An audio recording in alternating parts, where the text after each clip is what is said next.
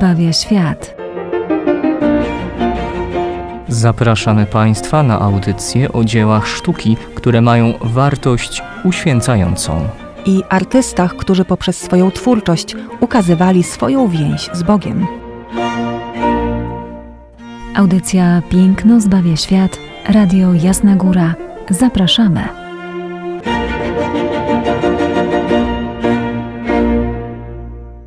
Kochani radiosłuchacze, kolejny raz witamy Was e, w audycji Piękno zbawia świat. Ojciec Tomasz Mordziałek i Izabela Banaszewska. Jesteśmy na początku Wielkiego Postu, za nami posypanie głów popiołem, no i pierwszy nasz odcinek e, w tymże czasie, który związany z pokutą, postem, e, nawracaniem się. Wydaje się cały taki posępny no, fiolet, który dominuje w liturgii, też jakoś wcale nam może nie pomaga, by wejść w jakąś pewną radość. Dlaczego samej radości mówię? No bo przygotowuje nas do pięknych świąt, y, wspaniałych i najważniejszych dla nas jako chrześcijan, czyli zmartwychwstania Chrystusa, zwycięstwa światłości nad mrokiem, zwycięstwa życia nad śmiercią. I my w tym roku, w tym czasie audycji Piękno zbawia świat, zanim dotrwamy i dojdziemy z Wami do uroczystości Zmartwychwstania Pańskiego, chcemy z Wami przejść pewien cykl. E, cykl, który pomoże nam e, spojrzeć na to całe przygotowanie do świąt e, z innej perspektywy, pod innym kątem, a mianowicie kątem życia Mojżesza, tego, który wiemy, wyprowadził naród wybrany z ziemi egipskiej, no i cała historia, która jest zawarta w Księdze Wyjścia. Chcemy mu towarzyszyć od samych e, początków jego życia, aż e, do śmierci. Zobaczymy ostatecznie, jak z nim faktycznie skończymy w audycjach. Znaczy nie, że my z nim skończymy, ale jaka będzie ostatnia ta scena która będzie nam towarzyszyła, by zobaczyć na ten okres przygotowawczy, e, ten okres Wielkiego Postu i właśnie, jak wspomniałem, troszeczkę pod e, innym kątem mm, historii Izraela, pewnego typu e, biblijnego, który zapowiadał to, co miało się dokonać i dokonało się w osobie Jezusa Chrystusa, a właśnie tym e, typem jest sam Mojżesz, zapowiadającym Mesjasza. Zobaczymy to na pewno w tych wszystkich mm, odsłonach piękna zbawia świat. I e, tu też trzeba dodać, no mamy przed sobą, jak dobrze policzyłem, pięć audycji, więc nie wszystko jesteśmy w stanie, nie każdy obraz przedstawiający to, co w Księdze Wyjścia się dokonało, omówić, przedstawić, więc wybraliśmy tylko e, pewne. I dzisiaj zaczynamy e, oczywiście z Mojżeszem, e, z początkiem jego życia, mianowicie z cudownym jego uratowaniem, odnalezieniem Jezusa w Nilu, wyciągnięciem go z wody, czy jakkolwiek jeszcze możemy nazwać tę scenę, a przyglądamy się temu poprzez obraz, który stworzył dla nas Nicolas Poussin. Tak, rzeczywiście ojciec wspomniał, że nie jesteśmy w stanie w ciągu pięciu audycji powiedzieć o wszystkich obrazach. Drodzy Państwo, sam Nicolas Poussin poświęcił aż 19 płócien swoich historii Mojżesza. Jest on jednym z najlepszych artystów, aby rozpocząć właśnie taki cykl, aby rozpocząć tę drogę razem z ludem wybranym bo historia Mojżesza to przecież historia ludu wybranego. Wprawdzie nie mamy tutaj narodzenia Mojżesza, ale mamy obraz rozpoczynający cykl, który mówi nam o wypuszczeniu e, Mojżesza na e, wodę, na rzekę Nil, która to, jak już wiemy z historii, jak znamy ten wątek, doprowadzi go do egipskiej księżniczki. Obraz, na który dziś spoglądamy, to znalezienie Mojżesza. Temu tematowi sam Nicolas Poussin poświęcił trzy swoje obrazy, a dodatkowo jeszcze tak naprawdę cztery tematy, bo powstał również gwasz spod jego ręki, również przeznaczony ukazaniu tego momentu, znalezieniu e, Mojżesza przez e, egipską księżniczkę. Nicolas Poussin, malarz francuski, urodził się w Normandii i właściwie nie wiemy o nim zbyt wiele aż do 18 roku jego życia, kiedy to postanowił zostać malarzem. Jest to już właściwie dorosły człowiek i dopiero wówczas e, zaczyna pragnie zostać malarzem. Przenosi się do Paryża, aby tam zdobywać jakieś, pobierać jakieś lekcje mm, malarstwa. Niestety Paryż w XVII wieku przeżywa pewnego rodzaju stagnację. Malarstwo barokowe we Francji, bo w takiej epoce w tej chwili jesteśmy, nie ma jakiejś takiej wybitnej e, postaci, e, jakiegoś malarza dominującego, do którego nasz Nicolas Poussin mógłby się zapisać e, na nauki. Jest zatem w dwóch pracowniach. Przechodzi pomiędzy jedną a drugą, terminuje w nich obu bardzo krótko, po czym niestety sam dochodzi do wniosku, że on niczego w Paryżu się nie nauczy, jeśli chodzi o mistrzów, nie znajdzie. On szuka mistrza na swoją własną miarę. I jest coraz bardziej świadom tego, że czeka go absolutnie koniecznie podróż do Italii, zwłaszcza do Rzymu. Na szczęście na drodze Pusena staje jeszcze w samej Francji Alexandre Courtois, który jest konserwatorem królewskiej kolekcji i dzięki niemu zostają przed nim otwarte zasoby kolekcji Ludwika XIII, ma dostęp do dzieł e, takich artystów jak Rafael Santi czy Tycjan. E, ci dwaj artyści bardzo mocno wpłynął na Pusena, co zresztą widać zasadniczo w każdym obrazie. Obaj należeli do grona kolorystów. Sam Rafael Santi, dominujące jego trzy barwy w obrazie, to wszystko będzie w jakiś sposób żyło w obrazach Pusena.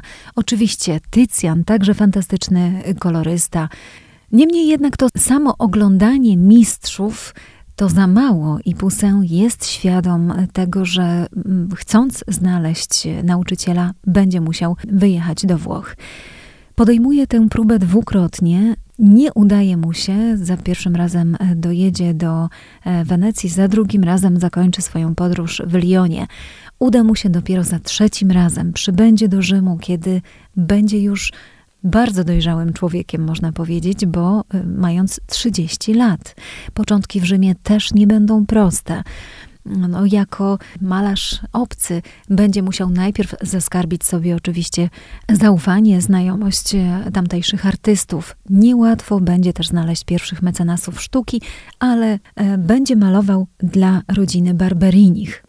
Przyniesie to w krótkim czasie dosyć duże sukcesy. Będzie malował także męczeństwo świętego Erasma dla Bazyliki świętego Piotra i dzięki temu obrazowi stanie się malarzem słynnym w samym Rzymie. Mając 36 lat, uzyska już godne miejsce wśród rzymskich kręgów artystycznych, a w 1631 roku zostanie członkiem słynnej Akademii Świętego Łukasza, zrzeszającej artystów malarzy. Także osiągnie e, sukces, osiągnie to, o co mu chodziło. Powróci na krótki e, czas do Francji. Oczywiście do Francji będą też docierały e, jeszcze przed nim wieści o sukcesach, jakie artysta zdobywa w Rzymie. No ale we Francji za długo nie zabawi. Jakiego rodzaju malarstwo uprawia Poussin? To dla nas bardzo ważne. Należy on do najbardziej klasycznych malarzy rzymskich barokowych.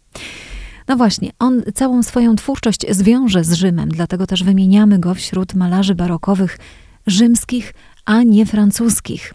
W swojej twórczości połączy mm, w sposób taki bardzo specyficzny studia nad anatomią, perspektywą i jednocześnie studia psychologiczne będzie malował przede wszystkim tematy mitologiczne, e, tematy religijne, będzie uwielbiał taki wątek tematyczny z pogłębioną analizą psychologiczną portretowanych postaci. To są sceny teatralne. Ta, na którą dziś spoglądamy, znalezienie Mojżesza, z 1638 roku. Jest to jedna z wielu wersji znalezienia Mojżesza, o czym już wspomniałam. Także wpisuje się właśnie w ten specyficzny nurt e, malowania. Zawsze w każdym swoim e, obrazie artysta ten będzie oddawał hołd starożytnym, będzie go interesował antyk grecko-rzymski. W jego obrazach będą się pojawiały świątynie, ruiny, natomiast postacie, które e, portretuje w swoich e, płótnach przypominają, jeśli chodzi o postacie kobiece, greckie i rzymskie boginie, mężczyźni oczywiście, analogicznie rzymskich, greckich bogów. To ma miejsce właśnie i w płótnie, na które w tej chwili spoglądamy. Na pewno dobrze jest nam, gdy widzimy na całość mm, tego, co Poussin nam przedstawia, przypomnieć sobie fragment Księgi Wyjścia, która mówi nam o tym całym wydarzeniu. Na sam początek szybko z kontekstu, bo cały fragment byłby za długi. Oczywiście wiemy, że dokonuje się nazwijmy to prześladowanie względem e, dzieci hebrajskich, gdyż naród żydowski rośnie w siłę i faraon jest wręcz zaniepokojony tym, dlatego postanawia e, zabić e, niemowlęta, zabić dzieci. I w tym kontekście mamy drugą, e, drugi rozdział Księgi Wyjścia i zaczyna się on e, tak. Pewien człowiek z pokolenia Lewiego przyszedł, aby wziąć za żonę jedną z kobiet z tegoż pokolenia.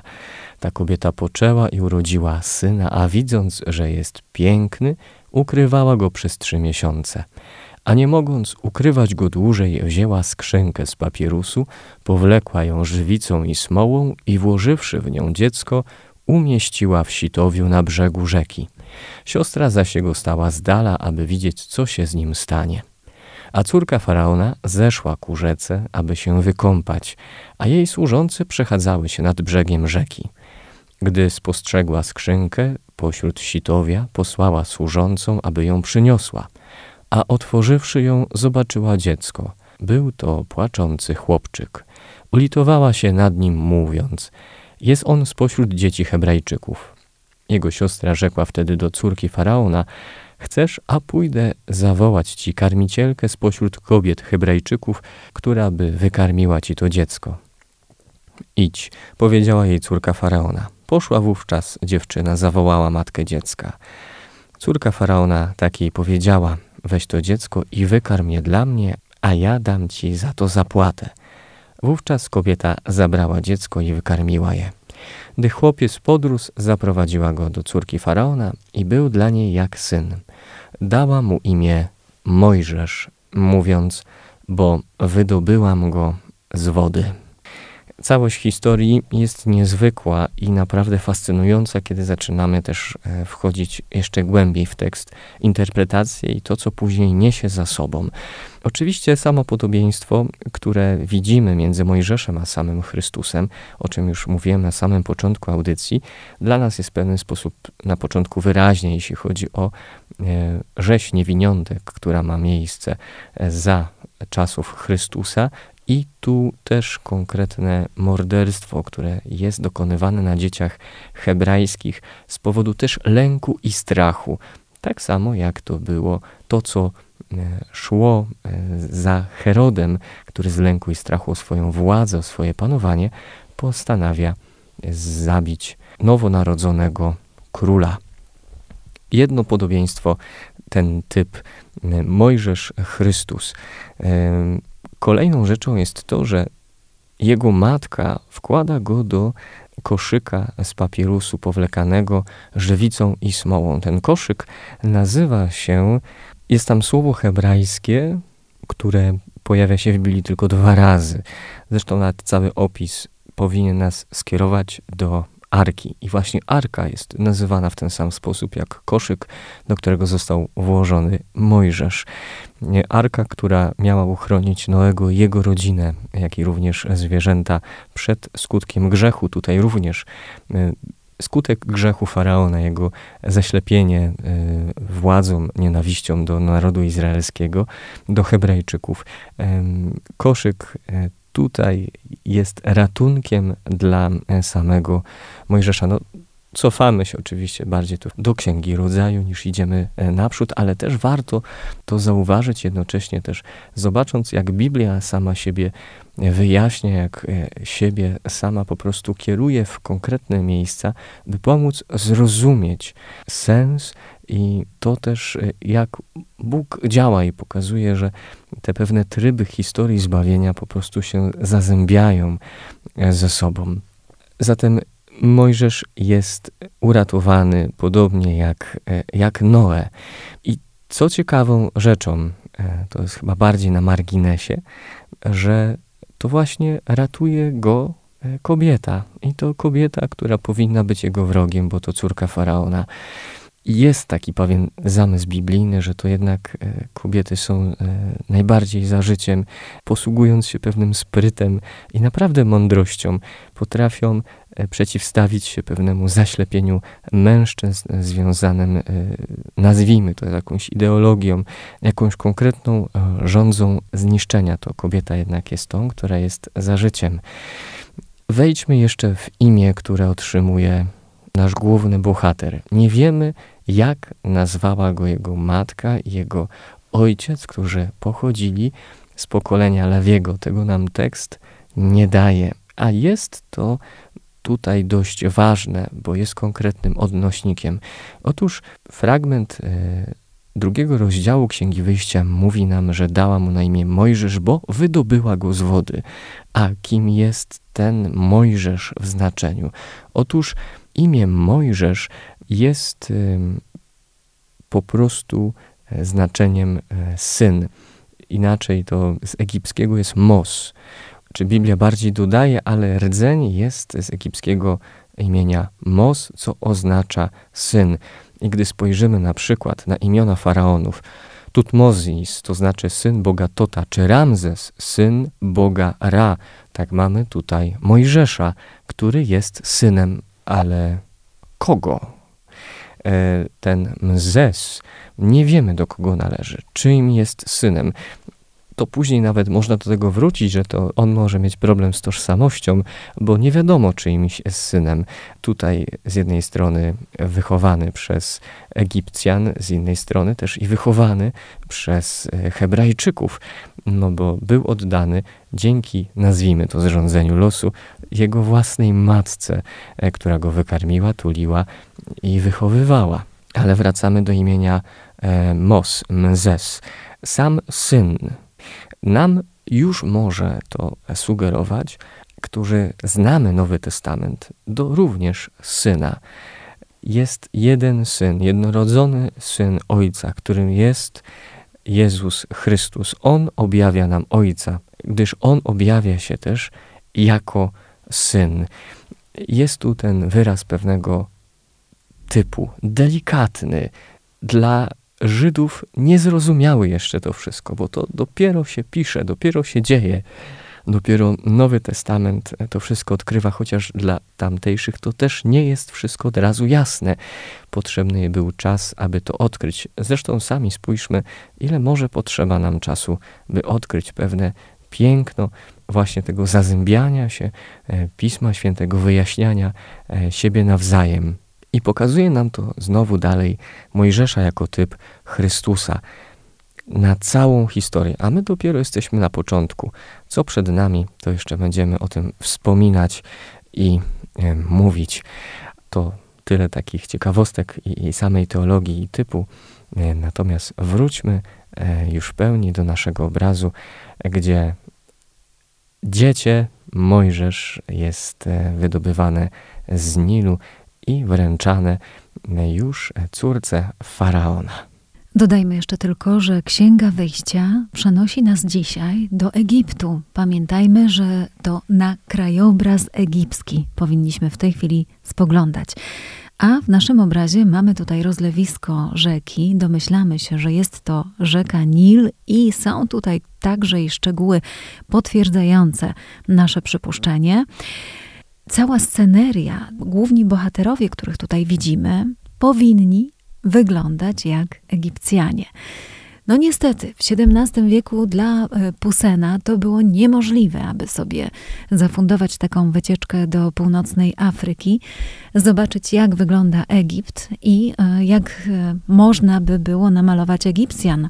Niestety on musi się opierać na doniesieniach, na szablonach, które funkcjonowały w świecie nowożytnym zgodnie z tym, jak wyglądają kanony, zgodnie z tym, czego się dowiedział Poussin i z tym, co usłyszał, on próbuje tutaj w tym pejzażu zawrzeć pejzaż egipski. Czemu się to udaje? Ktoś, kto był w Egipcie, wie, że Sahara to nie jest taka równinna pustynia, ale pustynia górzysta. Mnóstwo tam koloru żółto-pomarańczowego i brązowego. Niebo bardzo rzadko jest błękitne. Najczęściej ma e, odcień raczej żółto-piaskowy. No, generalnie Pusę absolutnie nie oddaje tutaj krajobrazu, mimo że stara się, że jest tu dużo piasku, robi co może ewidentnie nasz artysta, to jednak nie oddaje krajobrazu egipskiego. Wie natomiast o tym z kartonów, które wówczas funkcjonowały, że w Egipcie są piramidy i taką też piramidę on nam tutaj wymalował w prawym górnym rogu naszego obrazu. Jest też dla potwierdzenia tego, że stoimy w tej chwili wraz z naszymi bohaterami nad rozlewiskiem rzeki Nil, mamy personifikację tejże rzeki. Jest to nagi mężczyzna, półleżący, oparty o coś lewym ramieniem, personifikacja rzeki Nil była zawsze, no my go tutaj widzimy od tyłu, więc e, plecy tegoż mężczyzny, ale to e, był zawsze mężczyzna starszy, siwy, e, z wieńcem na głowie, z długą brodą, trzymający w dłoni róg obfitości, a opierał się zwykle o Sfinksa.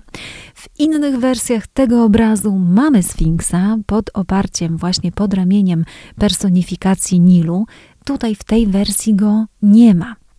Jest natomiast drugi mężczyzna, który wydobywa koszyk e, z e, niemowlęciem, z Mojżeszem z Nilu. I mamy tutaj ewidentnie do czynienia ze sługą księżniczki.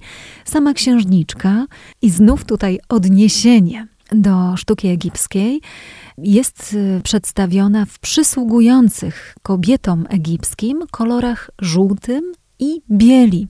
Takim trzecim kolorem, e, który przysługiwał zwłaszcza księżniczkom, był lapis lazuli, czyli jasny błękit, ale generalnie faktycznie najczęściej była to żółć.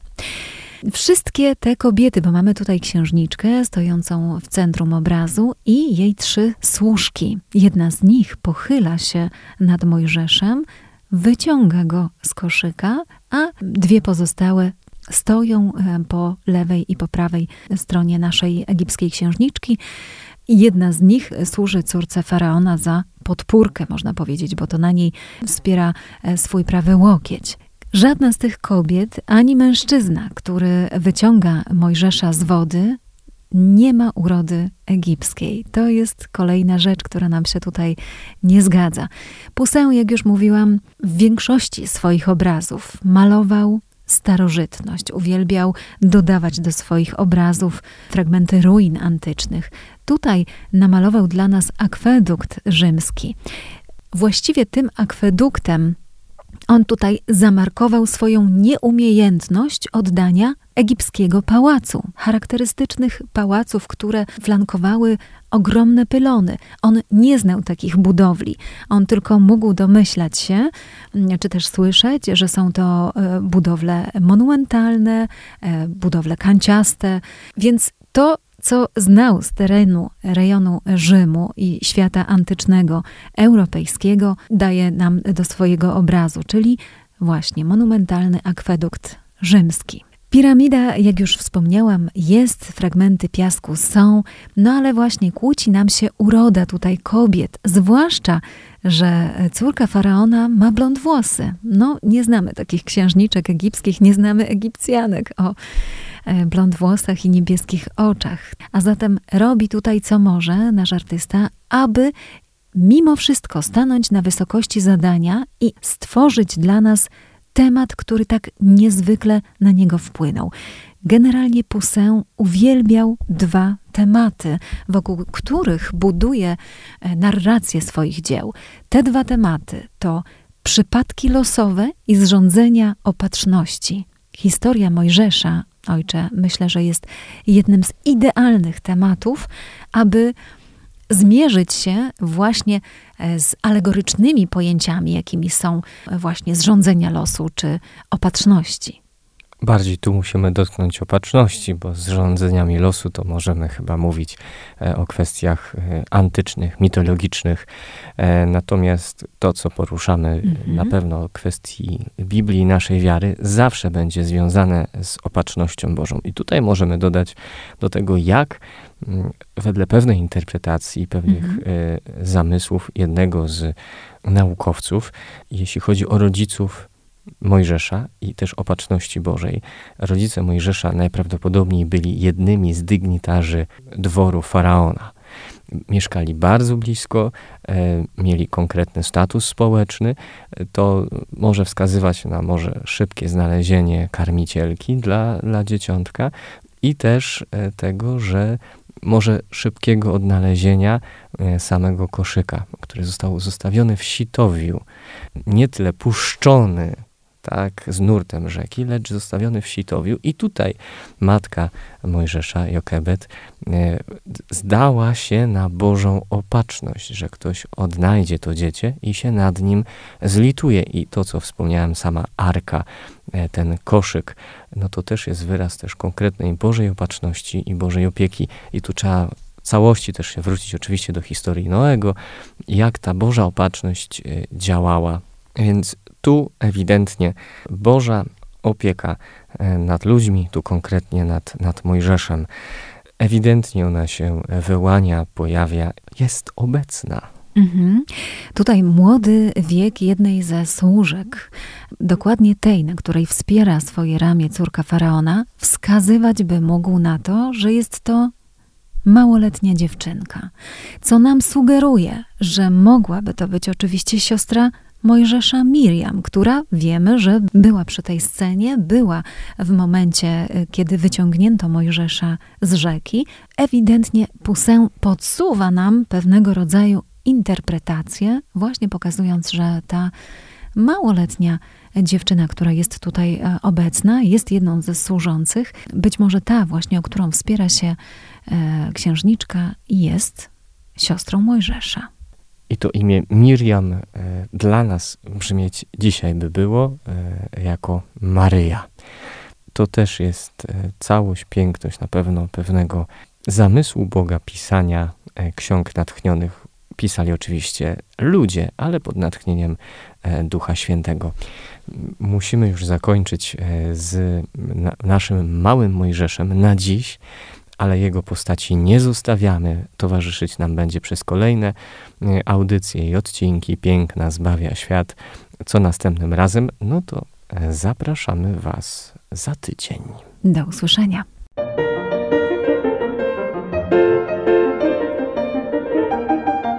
Piękno zbawia świat.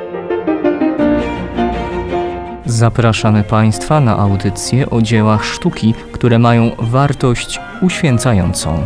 I artystach, którzy poprzez swoją twórczość ukazywali swoją więź z Bogiem. Audycja Piękno zbawia świat, Radio Jasna Góra. Zapraszamy.